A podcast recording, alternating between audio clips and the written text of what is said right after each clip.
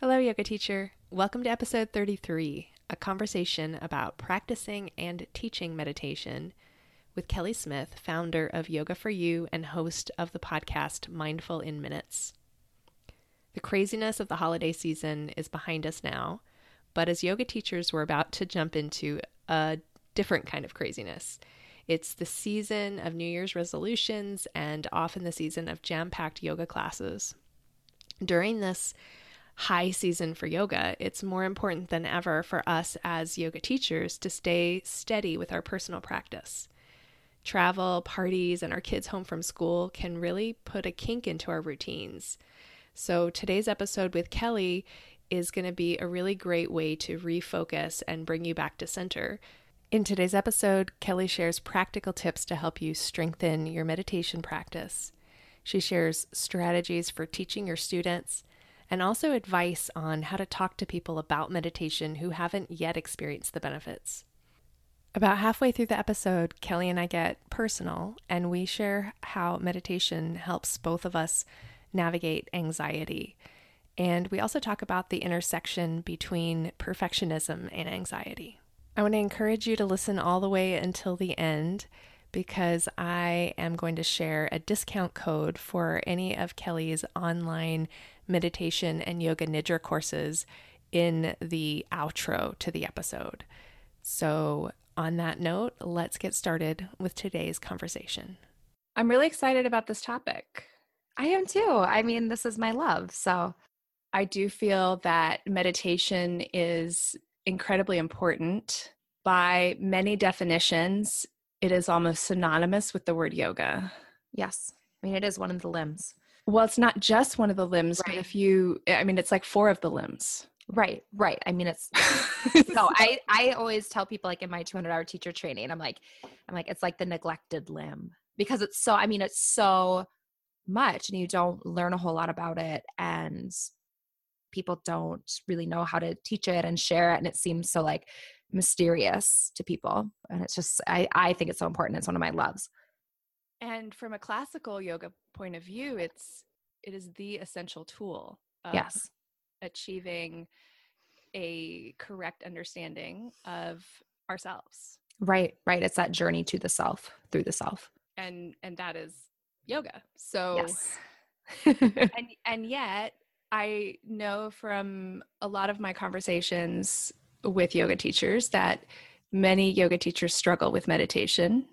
Mm-hmm and they also struggle with how to talk about meditation to their students and how to sell them you know the word sell is not the word that we particularly prefer to use but mm-hmm. ultimately that's yeah. that is what we're doing is we need to convince them or we would like to convince them for their own benefit to try this to work with this. And yet the benefits of meditation require a lot of investment Yes, and it takes time. That is a big challenge because people tend to look for quick fixes. Yep. So that is definitely something I would love to talk to you about. Yeah. Maybe we could begin with a little bit about your journey into meditation and what how you got started, what made you fall in love. I started uh, teaching yoga, or I started practicing yoga when I was young. And um, I was very just in it for the physical, like a lot of people. I got into it for the physical. I was even um, what I call a Shavasana skipper. So when I was like, oh, well, the calories are burned, I'm done. I'm going to roll up the mat and off I go. And um, but it wasn't until I was in high school and my mom was diagnosed with stage three breast cancer. And um, I was her primary caregiver. And so I started to do some of the research into the therapeutic benefits of yoga. And she couldn't practice in the way that she used to, obviously, after many surgeries and um, extensive treatment. And so we started to explore more restorative yoga and meditation and that really gentle, like therapeutic movement. And that's when I kind of fell in love with the practice, but also fell in love with teaching. Uh, but I still went and did the responsible thing and I went and I got a college degree and got a uh, a big girl job working in management and then um, right after I graduated college, I did my 200 hour training.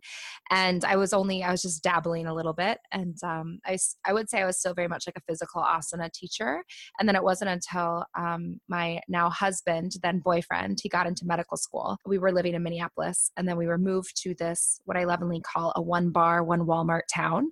And I had to leave um, my career and I had to leave everything and moved to um, this small town in Missouri. And it was when I moved there that I was like, I've always dreamed of making yoga my life and my career. And so I decided that, you know, I, I knew I was going to be there for a few years and this is kind of the universe giving me that kick in the butt saying i'm going to take everything away from you and you have this this opportunity to start new and so i started really teaching and ultimately ended up um, opening up a studio there and serving a lot of those people that don't feel like they fit in the traditional yoga studio. They feel like, you know, they don't look like that yogi that you see on Instagram and they're not flexible and they're not this enough, they're not that enough. So surely they can't do yoga. Um, and so I really started serving those people and doing a lot of private sessions and and diving deep and began offering teacher trainings and kind of building this community that wasn't there before. And I did that for about three years. And then my husband and I moved again. And when I had owned my studio, I had been working for I was burning the candle at both ends. And I would say I was still pretty much a very physical teacher, a very asana based teacher, because the students I was serving were ones that weren't necessarily that interested in anything but the physical. They were very wary of things like meditation, um, even pranayama, things like that. And I was working like 80 to 90 hours a week. I would try to take two days off each month and I didn't always do that. And I just overworked myself. And so then we moved and I sold the studio. And again, I had kind of this start over moment and I became very sick. Like I was sleeping all the time. My body was run down. It took me months to finally be able to like recuperate because I completely burnt myself out. And I realized like I can't keep harming myself in this way. I can't keep going, going, going and wearing down my body. And and so I really started to explore uh, meditation and yoga nidra and restorative yoga and these things that I enjoyed, but never really had made like a part of my practice. And I really dove into that and kind of I don't know, transformed from this really physical teacher to doing things like um, now my guided meditations podcast and working one-on-one with people teaching meditation and then doing meditation and yoga nidra teacher trainings and really diving into um, those aspects of the practice. And so that's kind of that's what i'm doing now is really focusing on um, more of the meditation and and some of the other limbs other than just the asana. I always tell people just to start small.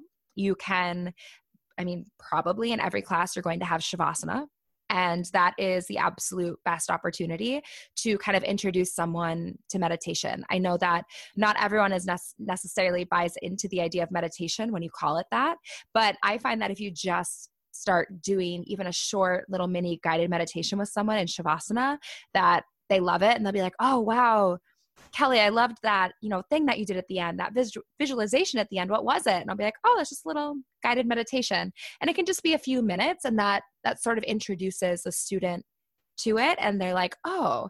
And once people experience meditation and they realize it's not this big kind of mysterious like mythical thing they're like, oh, I really liked that. That felt really great. I would like to explore more. And then that's kind of your um, your little foot in the door to then start to educate your students on meditation and also um, help them learn that practice. So this would be a great place to ask you to weigh in on the question about the position for meditation because there are, are some people who advise that you need to be upright for mm-hmm.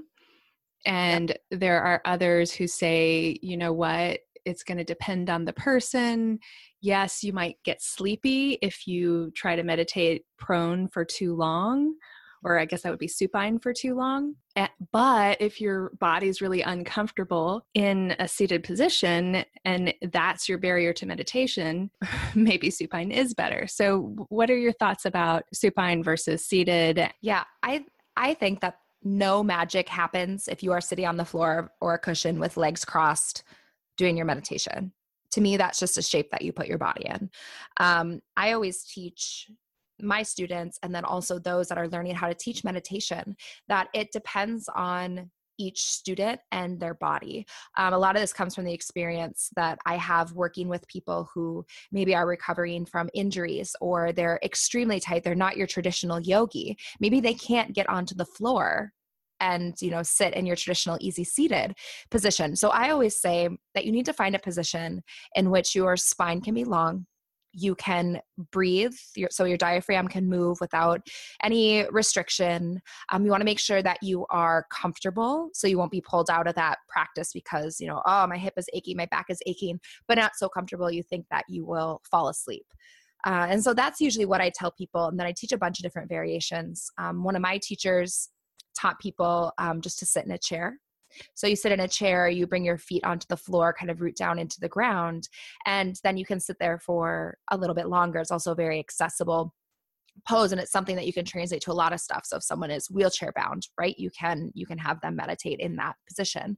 Uh, and i really just think it depends on the student and saying no this is the only way that you can meditate or it must be this way it must be that way. I think that it, it can be a very tough sell because we know, especially as yoga teachers, everyone's body is so different.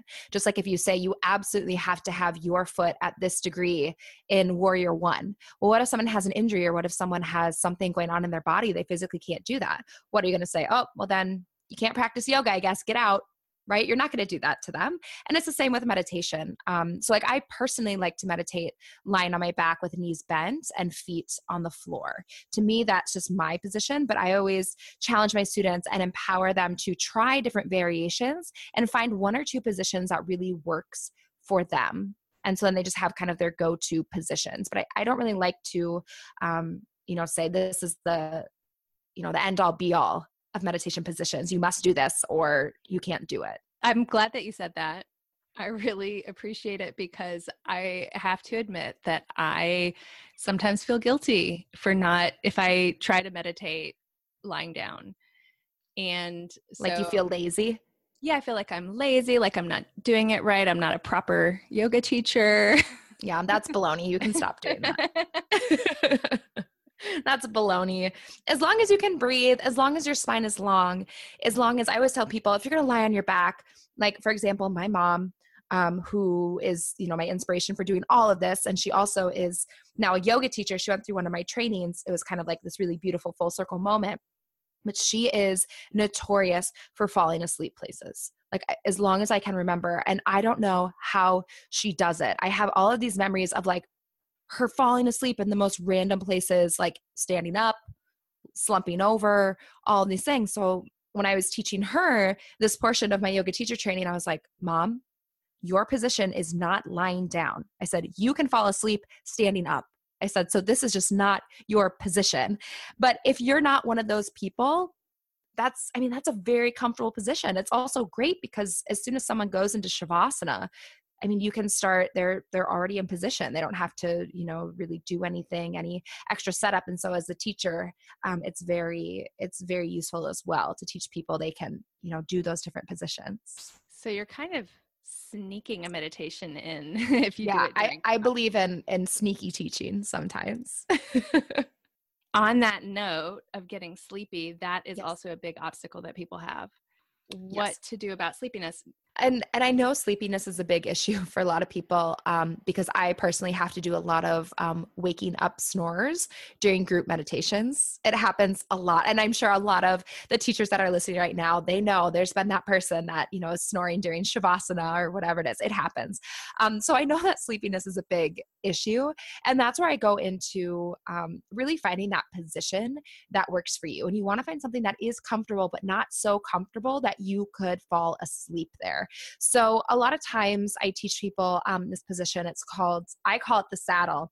Um, and then one of my dear students, I was actually, I had a module of teacher training last weekend, uh, started calling it the straddle saddle. So I think that might be my new name for it because I like that better but it's basically a way in which you can take um, you take a few bolsters and you kind of stack them up one on top of the other and then you almost like straddle the bolsters put a blanket underneath you and then your knees are on the floor but you're just kind of in um, it's almost like a supported hero's pose, but a little bit higher. And then you can keep your spine long. For a lot of people, unless you have knee injuries, that's going to be really comfortable, but you're certainly not going to fall asleep in that position. And so if people really have troubles with like that sleepiness um, i encourage them to then find a different position or if someone's going to you know sit in a chair or something like that like a lot of times unless it's like this big comfy lazy boy you're comfortable but you you won't fall asleep and I, I also think it's important too though to listen to those signals. Like sometimes i will fall asleep in my meditation or i have students that will say oh i'm not sure if i really deep into my meditation or if i was sleeping. And usually i tell them you know the difference. Like like once you experience it you know that that deep meditation is very different from sleep. But sometimes and i will admit it sometimes i fall asleep during my meditation. It happens. And a lot of times that's a reminder to me that i've been overdoing it and my body needs rest. It's not oh i failed my meditation. Oh i'm a bad yogi whatever it is. Like if i'm falling asleep during my meditation i need to listen to that and my body clearly needs to rest Thank you for saying that. And thank you for admitting that you also fall asleep during your meditation because all of oh, this yeah. so far is making me feel a lot better oh about. Oh my gosh. Yeah. I think practice. yes. I think that we need to all just start being a little more human around here. And I don't know. I just think we need to start letting our humanness show mean, it happens. It happens. It doesn't matter if you're a teacher. It doesn't matter if you're a student. You're gonna do things. You're gonna fall asleep during meditation. You're as a teacher. You're gonna mess up your words, no matter how long you've been teaching. You're gonna do all these things that are totally human. You know, you're going to feel tired. You're going to struggle. There's going to be days you don't want to get on your mat. It doesn't matter if you're a teacher or not, or how long you've been teaching. Those things are going to happen. And so I really believe in, and we just don't talk about it enough. And it's, I mean, it's real. It's, it's the truth how do we talk to our yoga students about this what do i what do we say to our yoga students that is a succinct and accessible way of sharing that with them when we don't have time to go into all the history of yoga so there's a couple of ways that I go about it when I'm trying to just, you know, give them that little nugget. So I do a few things. A lot of times what I'll do is I will tell people um, you know, people who are very physical asana based, I'll be like, did you know that these physical poses were actually invented so that people could sit in their meditation position for longer? I like, did you know they're like the last part to really be invented? Because, you know, what we used to think of as now meditation or pranayama used to really be what they thought of as yoga. And so they had to, you know, I, always explain it like it's very hard to sit in your meditation for a long time if your back is always hurting and your hips are tight and your body is, you know, stiff and sore. So so these poses, what you're doing right now that we kind of think of as the practice of yoga, that's actually kind of that last little piece. It was invented to help people um, sit in their meditation for longer. And a lot of times that kind of like piques people's interest. Uh, and then I'll usually either explain it that way or I'll say, I'll be like, oh, like, have you ever heard of this thing, like the eight limbs of yoga? Some people might be like, oh, yeah, I've heard of it. Or some people like, no, what's that? and i'll say it's just the different components of yoga uh, and actually the asanas the poses that we're doing that's that's only one of them so when we come and we just put our body into shapes we're only practicing about one eighth of yoga another big component of it is uh, the breath and another one is meditation as well and to me they're just as important and they're all um, equal parts of the practice so that's usually that's usually how i tell people and then and then they usually have you know they're just a little inquisitive and then you can go from there Around here, meaning around this podcast, we've I've been talking a lot recently about personal practice and how important personal practice is. And when I think about teaching meditation, just the same as with asana, that you have to practice before you can teach, that you have to practice to feed your teaching.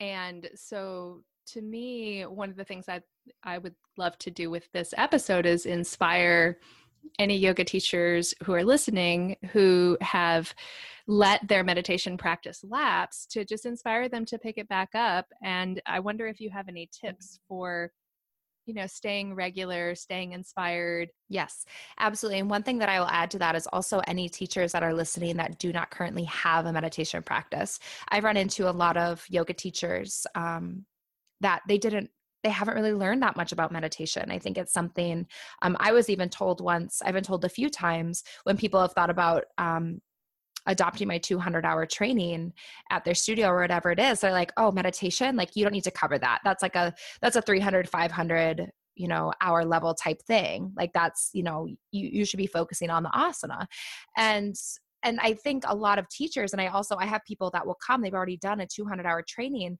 I was actually earlier today. I was listening um, to one of the earlier episodes, and um, you and your guests were talking about um, you know just yoga alliance standards and you know the direction that it's moving, and how a lot of people can be kind of disappointed in their 200 hour training. And I get a lot of people that are taking a 200 hour training again because they didn't feel like they got what they needed from the first one. And one of those big missing pieces is meditation and it's just not a part of the curriculum. It's not something that is important. And so i think it's not only you know do i have tips for those people who have maybe let their practice lapse but also those people who want to set up a meditation practice. Because i think it's so true like you can't share something you don't know right? Like just like i don't I don't know how to speak Spanish, so I certainly cannot teach someone how to speak Spanish, right? It's just you can't do that. And so, if you really want to share meditation with people, you have to be able to at least pull from your experience. Now, I will say that there are tons of styles of meditation there i mean as many stars in the sky there are styles of meditation uh, usually a lot of what you'll be teaching is like a guided meditation or a breath awareness meditation or perhaps like a present moment meditation so i encourage you to um, explore those styles if you haven't yet but I will say, so I'll start with the people that have lapsed. We'll start with you. So if you have lapsed uh, in your meditation practice, I really encourage you to just start back into it. And I know that sounds so simple like, well, of course, if I'm going to do it, I'm just going to do it. But the way I describe it is you want to treat your meditation practice as if it is this appointment that you would never break. So think about an appointment with someone whether it's you know your dermatologist you know if you miss this appointment it's going to be six months before you get another one right no matter what pops up in that day you're going to make that appointment and i want you to treat your meditation practice with that same sense of priority and I'm not asking for a lot of time. I always tell people, even if it's just 10 minutes every day, that's it. You don't have to sit there for an hour. You don't have to sit there for 30 minutes. The research shows us anywhere from 8 to 12 minutes a day is enough. So I usually say shoot for just 10 minutes every day, set a timer, practice your meditation. It could be listening to a guided meditation. It could be just becoming still. It could be listening to your breath. It could be, you know, any style of meditation. And then when the timer goes off, you're done and treat that appointment like it like it is an appointment that you would never ever break. You know your best friends in town from a different country and you're meeting them for lunch right? No matter what you're going to make that lunch. But i want you to treat this meditation practice just like that. And I usually encourage people to do either the first 10 minutes of the day or the last 10 minutes of the day because everything else in your whole day is going to vary, right? I have a lot of people that at first they come to me and they're like, well, I think I'm going to do my meditation practice during my lunch hour. I'm like, okay, that, you know, in theory, that sounds really great, right? But how many times have we intended to do something over our lunch hour and something pops up? And then we're like, oh, well, now I have to deal with this, or I have to go run that errand, or I have to go do this thing for my kids, or whatever it is. So your whole day can be an absolute mystery and things can pop up all the time. But at some point, hopefully, you'll go to sleep at night and you'll wake up the next morning. So if you do either the last 10 minutes, so those 10 minutes right before bed, or the first 10 minutes when you wake up in the morning, that is how you can keep it regular. And those things won't kind of pop up and say, oh, you know, don't forget about me go do this thing go do something else. Um, so that's usually how i get people back into the habit and then you just do it times you won't want to. Sometimes you'll be like no i don't really want to do my meditation. It doesn't matter don't break the appointment and just get back into the habit. That's really good advice. I always advise people to do their practice meditation asana whatever mm-hmm. whatever their self-care practice is first thing in the morning just like what you said mm-hmm. i'm interested to hear you say last thing at night mm-hmm. um, i hadn't considered that before or i mean i have considered it before i've done it before but i do find that i'm extra sleepy yes when i do it that way yeah so and the reason that I've come up with kind of the first 10 or the last 10, like I think when I first started teaching, I always thought, oh, the first 10 minutes, like that would be best. Um, but as I started to work with more and more people, there are a lot of people out there, and I bet some of your listeners are these people. They are not morning people. They are not going to pop out of bed and do something. It is going to be an uphill battle for them so I'm talking about your traditional night owls, or like I personally, do a last 10 even though I'm a morning person. But the reason that I do it is because I need that meditation practice. Like my day is just so busy and it's spinning and you know I'm a yogipreneur and doing all these things and I need that time to turn the volume down on my mind and to go inward so that I can sleep basically. That's really interesting because I do listen to a guided meditation as I fall asleep. Mm-hmm but I didn't think I could count that as my meditation practice. well, you probably won't want to use it necessarily to fall asleep. Like, I mean, I have an entire album just of sleep meditations and that people use to fall asleep. So people with insomnia, you know, sleep disturbances, things like that. And I don't, I don't know if that totally counts. It doesn't not count.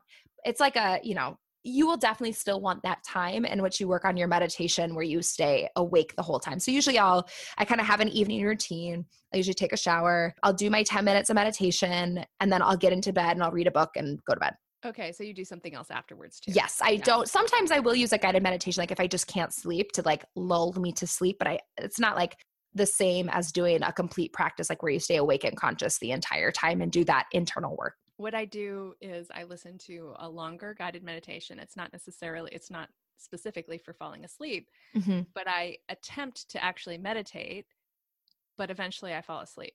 Yes.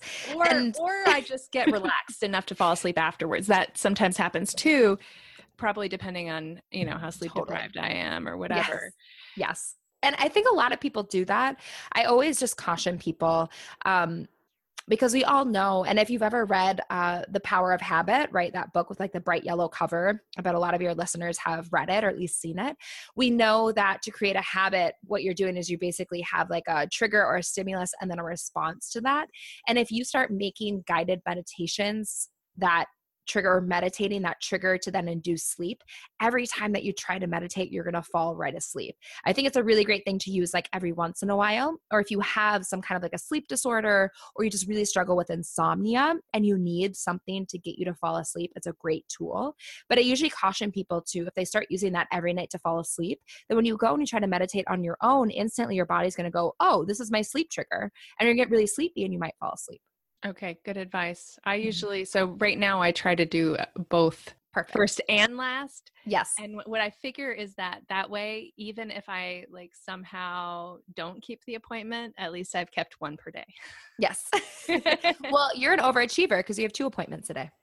Right. but I'm giving stars. I'm not but I'm I'm trying to not be a perfectionist about it because that gives me a leeway, it gives me an out, right? To yes. it gives me an out to either fall asleep kind of soon on my last mm-hmm. one or yes to get distracted by making coffee or whatever on my first one no yes. sometimes it's, it's usually kids if it if it oh, interrupts okay. me it's my kids yeah yes uh, are you a perfectionist type oh yes oh, are yeah. you yeah so do you find that meditation is um, tricky for you because you're often in your head yes I know you're supposed to be interviewing me, but no, I'm curious. Okay. No, no, no. Because that's something I come across that a lot. Uh, just with my students, I do a lot of one-on-one um, meditation teaching and training, and I find that people that have kind of that type A or that perfectionist mentality, meditation can be really tricky because you get very fixated on like am I doing this right? Like, am I following the meditation rules? Am I, you know, and then you get into your own head and it can be hard to actually then kind of turn down some of the noise. And so I was just curious what your personal thought on that was, if that's a struggle that you've had.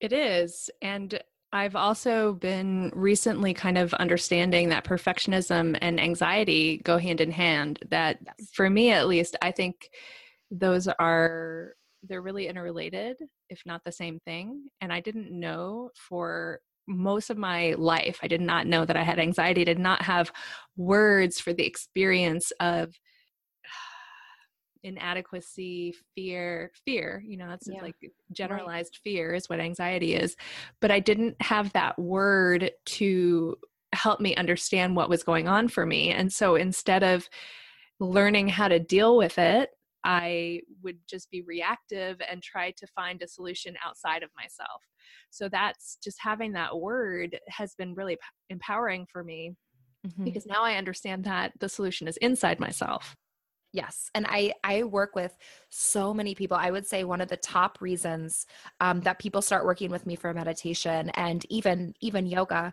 um, is their anxiety that is probably the number one thing. It's also one of the top um, requested topics on my podcast. I have several anxiety meditations, and every week people are sending me emails being like, Can you do some more anxiety meditations? Um, I would say anxiety and sleep. Uh, but I would say those also go hand in hand. People who um, suffer from anxiety, or even if they're just having kind of a flare up of anxiety, your sleep usually is one of the first things that starts to be a challenge or starts to suffer. But I always tell people perfection does not exist right? It does not exist. It is not a real thing. It is a myth. And so, if that's what you're going towards, if that's what you're trying to drive yourself towards, you can just let go of that now. You I tell people that too, but yeah. but do you believe it yourself? Well, that's the thing. It, it doesn't. The drive towards perfectionism is not really a logical yes. forebrain, well thought through situation. Yes, I understand that perfection is does not exist, mm-hmm. and I mm-hmm. coach my clients, and I tell my friends, and mm-hmm. I tell myself, and I coach myself yes. on that.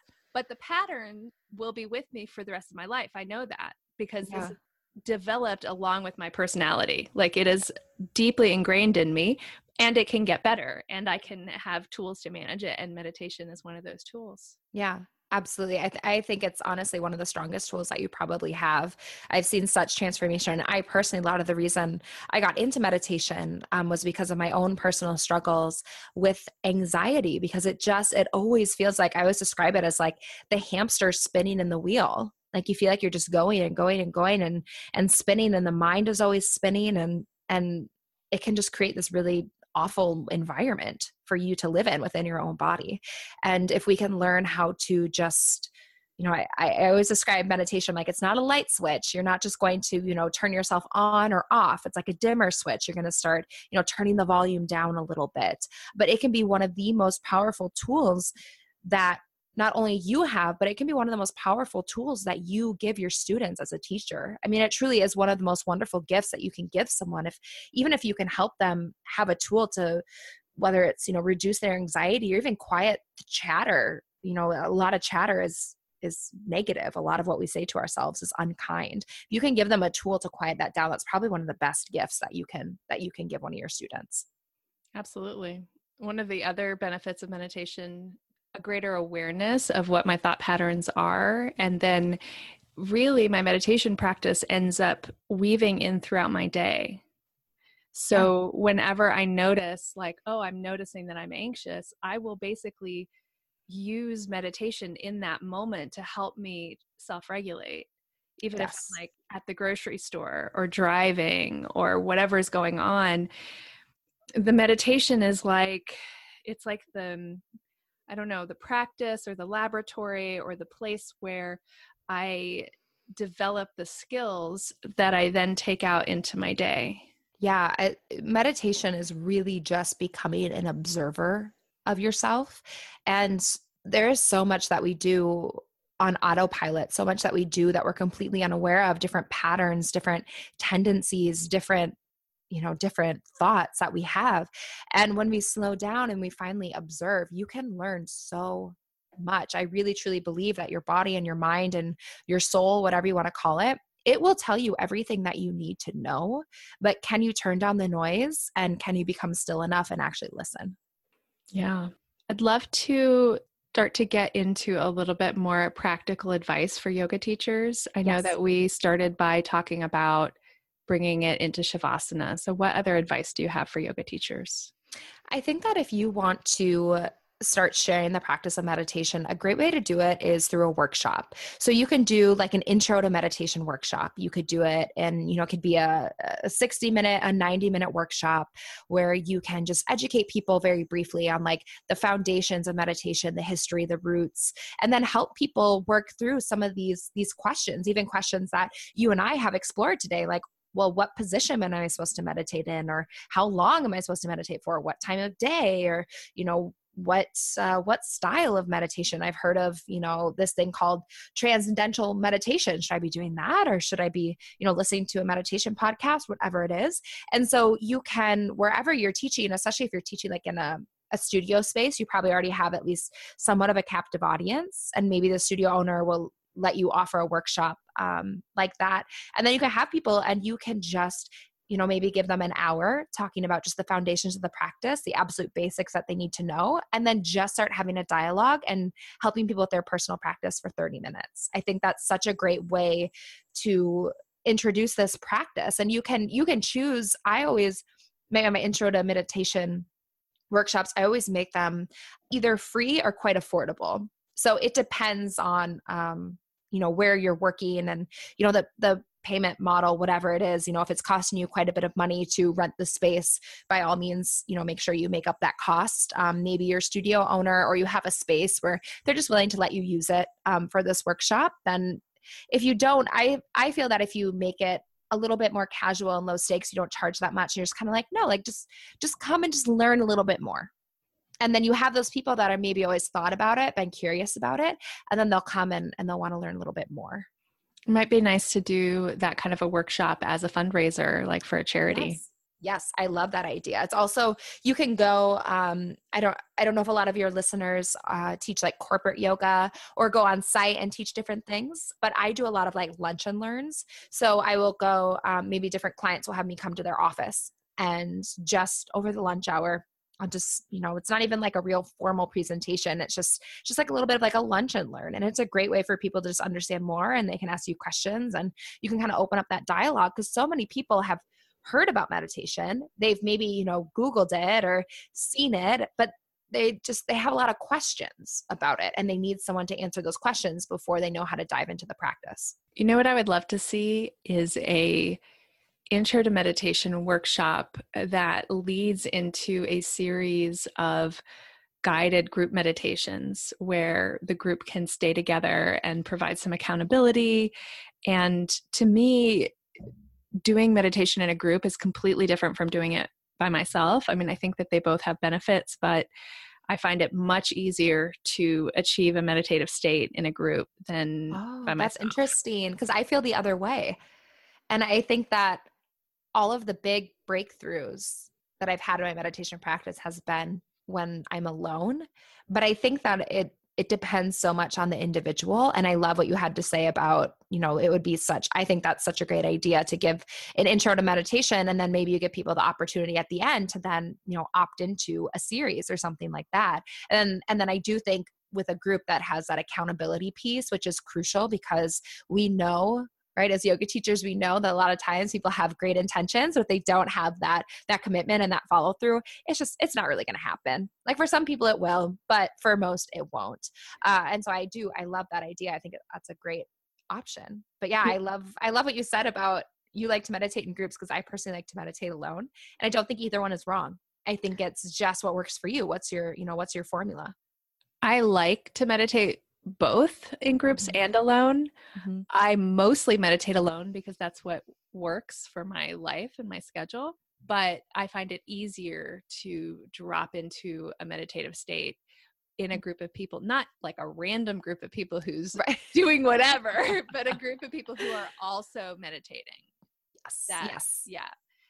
And if somebody were to offer a series like that, you could even, you know, you could really advertise it as accountability and start each class with a check-in maybe not just a whole to the whole group like maybe just to one other person of mm. how many days last week did you meditate? Yeah i love that idea. That's a great idea. Listeners get on that. That's a wonderful idea.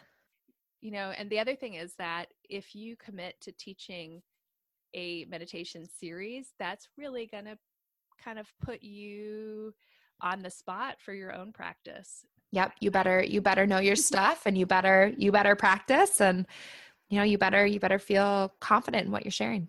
But i do think it also is an inspiration. Like if you schedule that i think you're gonna be motivated to really stick to and you know develop and devote yourself to your practice.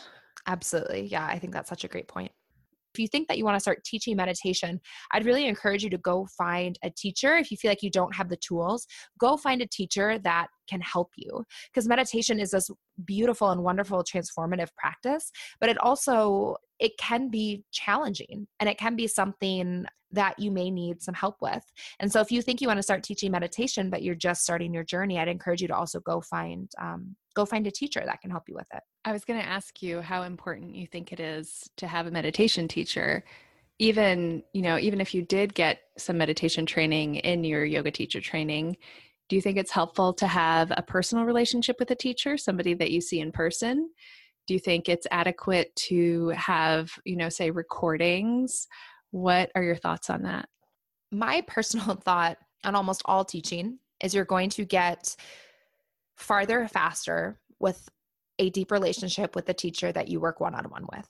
That is just my personal feeling about anything. It's the reason, you know, I only teach a few group classes a week, but I spend a bunch of time doing private sessions, especially something with meditation. It's so personal. I mean, you're taking a journey to your true self. I mean, how can you do that necessarily once you get to a certain point? How can you do that in a group or with other people?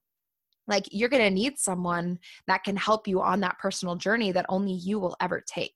I think that, of course, we're talking, you know, when you start to get to a different level of meditation, when you start to get really deep.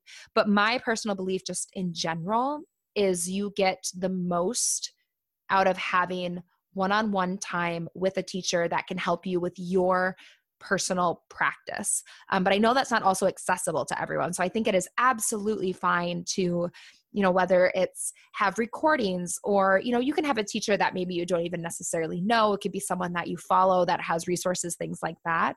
And because you know i am very aware of the fact that it's not always accessible or possible for you to have a, a a teacher a one-on-one teacher or maybe one hasn't appeared yet for you. And you can you can definitely start with like the resources and recordings and and things like that um, or maybe even just a student that's a little bit more advanced than you can share some things.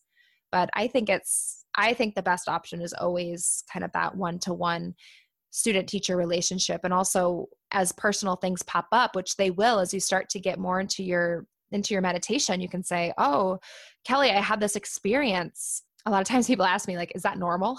so people ask me all the time, like, is that normal?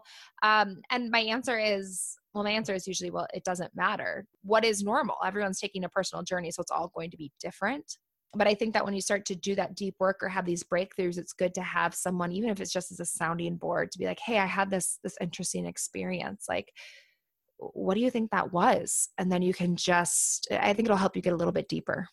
We talk a lot about the business of yoga on this podcast, and what I've noticed is that people seem this is kind of a blanket statement so it doesn't apply to everybody but i don't i'm curious if you've noticed the same thing that there there tends to be more resistance in paying for meditation instruction versus asana instruction. And that doesn't make any sense to me because to like the depths of the potential benefits of meditation so far outweigh the benefits of asana. But I think that there may be a disconnect with the way that we talk about meditation and what people are understanding about the potential benefits of asana versus meditation. That's the only thing that makes sense to me as far as like why are people more willing to pay for asana and not willing to pay for meditation? Yeah, I think also part of it is with asana, like you can start to see the changes. I think a lot of times people treat one on one yoga sessions as kind of like a personal trainer and that's something where there's a little bit of um, you know it's a little bit of a status quo there. People know generally like oh well i mean i would pay x amount of dollars for a personal trainer so it makes sense to pay x amount of dollars for a private yoga teacher. But i, I think that with meditation it's like you don't see the results right? Like we know that when we begin to meditate our brains physically become bigger and stronger. I always joke that like your mind is the only part that you want to be like fat and wrinkly. And and it literally it gets fatter and wrinklier with meditation. But you can't like you can't see those changes. And I I think that and especially in our culture, right? Where like we want to see results. And so something like asana where you're like, "Oh, like I can feel my body getting stronger. Like I can see my muscles becoming more defined. I can see my mobility and flexibility improving. Other people are noticing.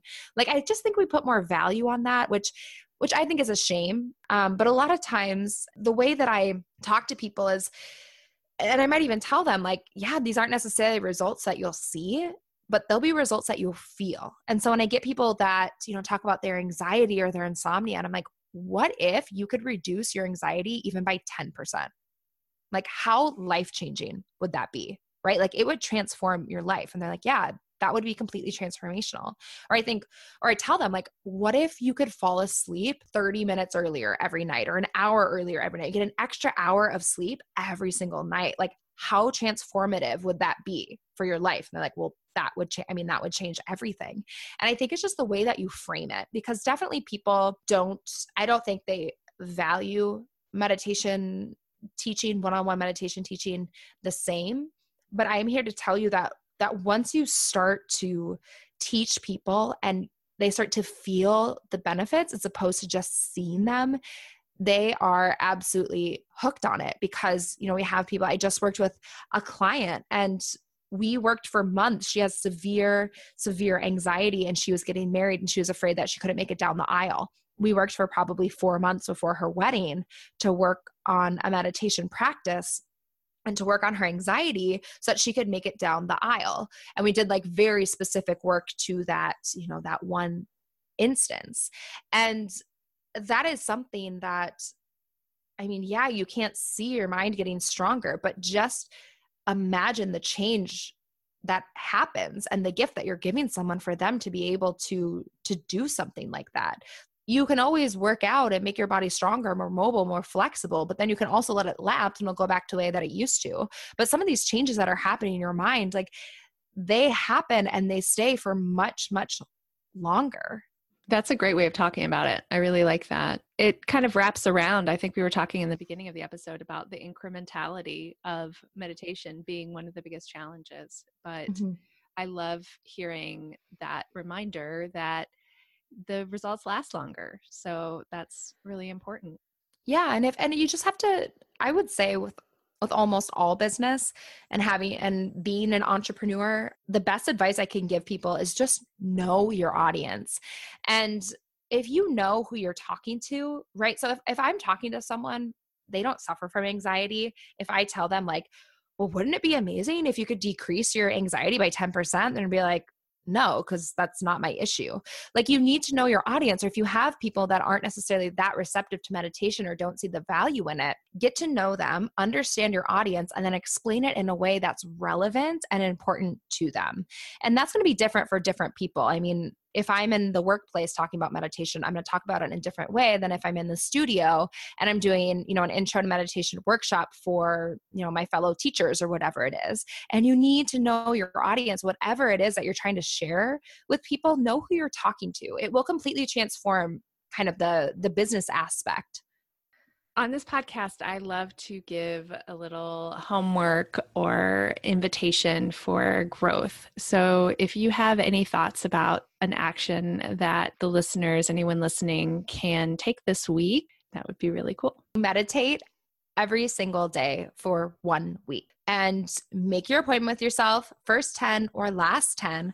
Find a comfortable position don't break your appointment, meditate every day for 10 minutes for one week. So, my meditation podcast uh, is called Mindful in Minutes. It's all um, guided meditations, less than 20 minutes. You can find it wherever you are currently listening to our voices right now. Uh, so, just type it in the search. And then uh, you can always send me an email. I do actually respond to every email that I get. Um, my business coaches aren't thrilled about that, but it's important to me. So, that's info at yogaforyouonline.com and then pretty active on Instagram. So at Yoga for You Online. And if you send me a direct message, a DM, if you just have questions about anything that I talked about, like I really believe that it's important that we support one another and that we share what we have to share with one another. And so if you have any questions or need help with anything, just send me an email or message. I will respond to it. I will include all those links in the show notes. And I just want to say thank you, Kelly, for coming on the podcast. It was a real pleasure. Yeah. And thank you for having me. I really appreciate it. I hope that conversation was helpful for you. It certainly was for me. I thought it was refreshing and uplifting to be given so much permission to make a meditation practice that works for me. If you are interested in studying with Kelly more, she has offered a 10% off discount code to any of her trainings for podcast listeners. You can use the code YFYCrew to receive the discount. So that's Y F Y C R E W. If you have your own insights on teaching and practicing meditation, I would love to hear them on the Yoga Teacher Resource Facebook group. If you're not a member, it's super easy to join. Go to teachingyoga.net slash join. Just make sure that you do answer the questions because that's how I make sure that people are paying attention to which group they're joining and not just joining a whole bunch of groups at once to spam or self promote. If you've been keeping up with the podcast, then you might remember that I took a few weeks off of recording to go help my sister with her newborn twins in the Netherlands. While I was there, I got notice from my sound editor that he is shifting his focus away from audio to other types of work. So I was put in a position of needing a new sound person. So this episode is the first one with my new sound person. And I would love your feedback on whether or not you notice any kind of difference in the sound quality. While I was gone in the Netherlands, I did record ahead and I was trying so hard to get recorded all the way up through the new year, but I did not make that. So, this outro and intro, I'm actually recording on Christmas Eve. I'm very grateful to my husband because he's been really patient with my choice to work over the holiday. And he understands my sense of urgency to get an episode out every single week. I imagine that you would probably be fine if I skipped a week, and I'm not even sure whether you would notice or how many people would notice but it feels like a part of my practice to release an episode every week. This is kind of similar to what Kelly was talking about with meditation. It feels like a commitment to me. Once you're listening to this, whether it's when it's released on Thursday, the 27th, or after that, it will be past the major midwinter holiday. And most everybody is going to be looking towards the new year. For yoga teachers, this is the busy season. And I hope it feels uplifting and energizing to see fuller classes and hopefully really motivated students. However, as teachers and as long-time dedicated practitioners, we know that the deepest benefits of yoga come with sustained practice. So I feel like in the new year, there's a few different opportunities to consider. Sometimes our regular dedicated students feel overwhelmed by the surge in class size. I wonder if there's a way that you could create a series class with limited enrollment that you offer to your regular students first. A reward to them for staying staying committed and a way for them to kind of dive deeper to use the energy of the new year to go deeper into their practice without having their teacher being distracted by all the new people who might need more attention but you don't want to neglect your most dedicated, most regular students. At the same time, how can you support the new students to stick with their practice once their initial excitement about the new year wears off? One idea would be to either buddy them up together or even if possible depending on your the culture of your studio or where you teach maybe you could buddy each new student with an older student all of these things work better in a series class format. So I'm a big proponent of that. And if you haven't taught a series class yet, I want to encourage you to figure out a way to experiment with it. I would also love to hear your strategies, your ideas for riding the wave of New Year enthusiasm without neglecting your steady and devoted students and also without neglecting your own practice. I hope that you'll take Kelly up on her invitation to meditate every day this week. And if you're excited about getting support with your teaching or your business in 2019, I would love for you to schedule a strategy session with me. You can do that at teachingyoga.net slash coaching.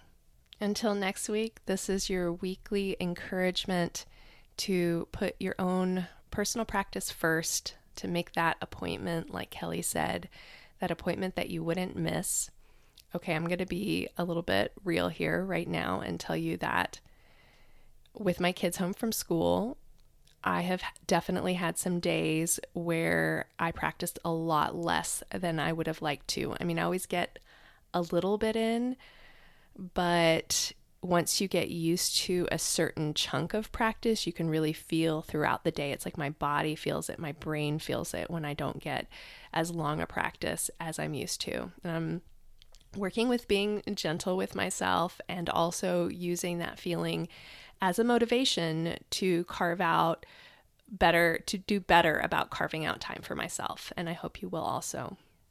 Thank you for listening and Happy New Year.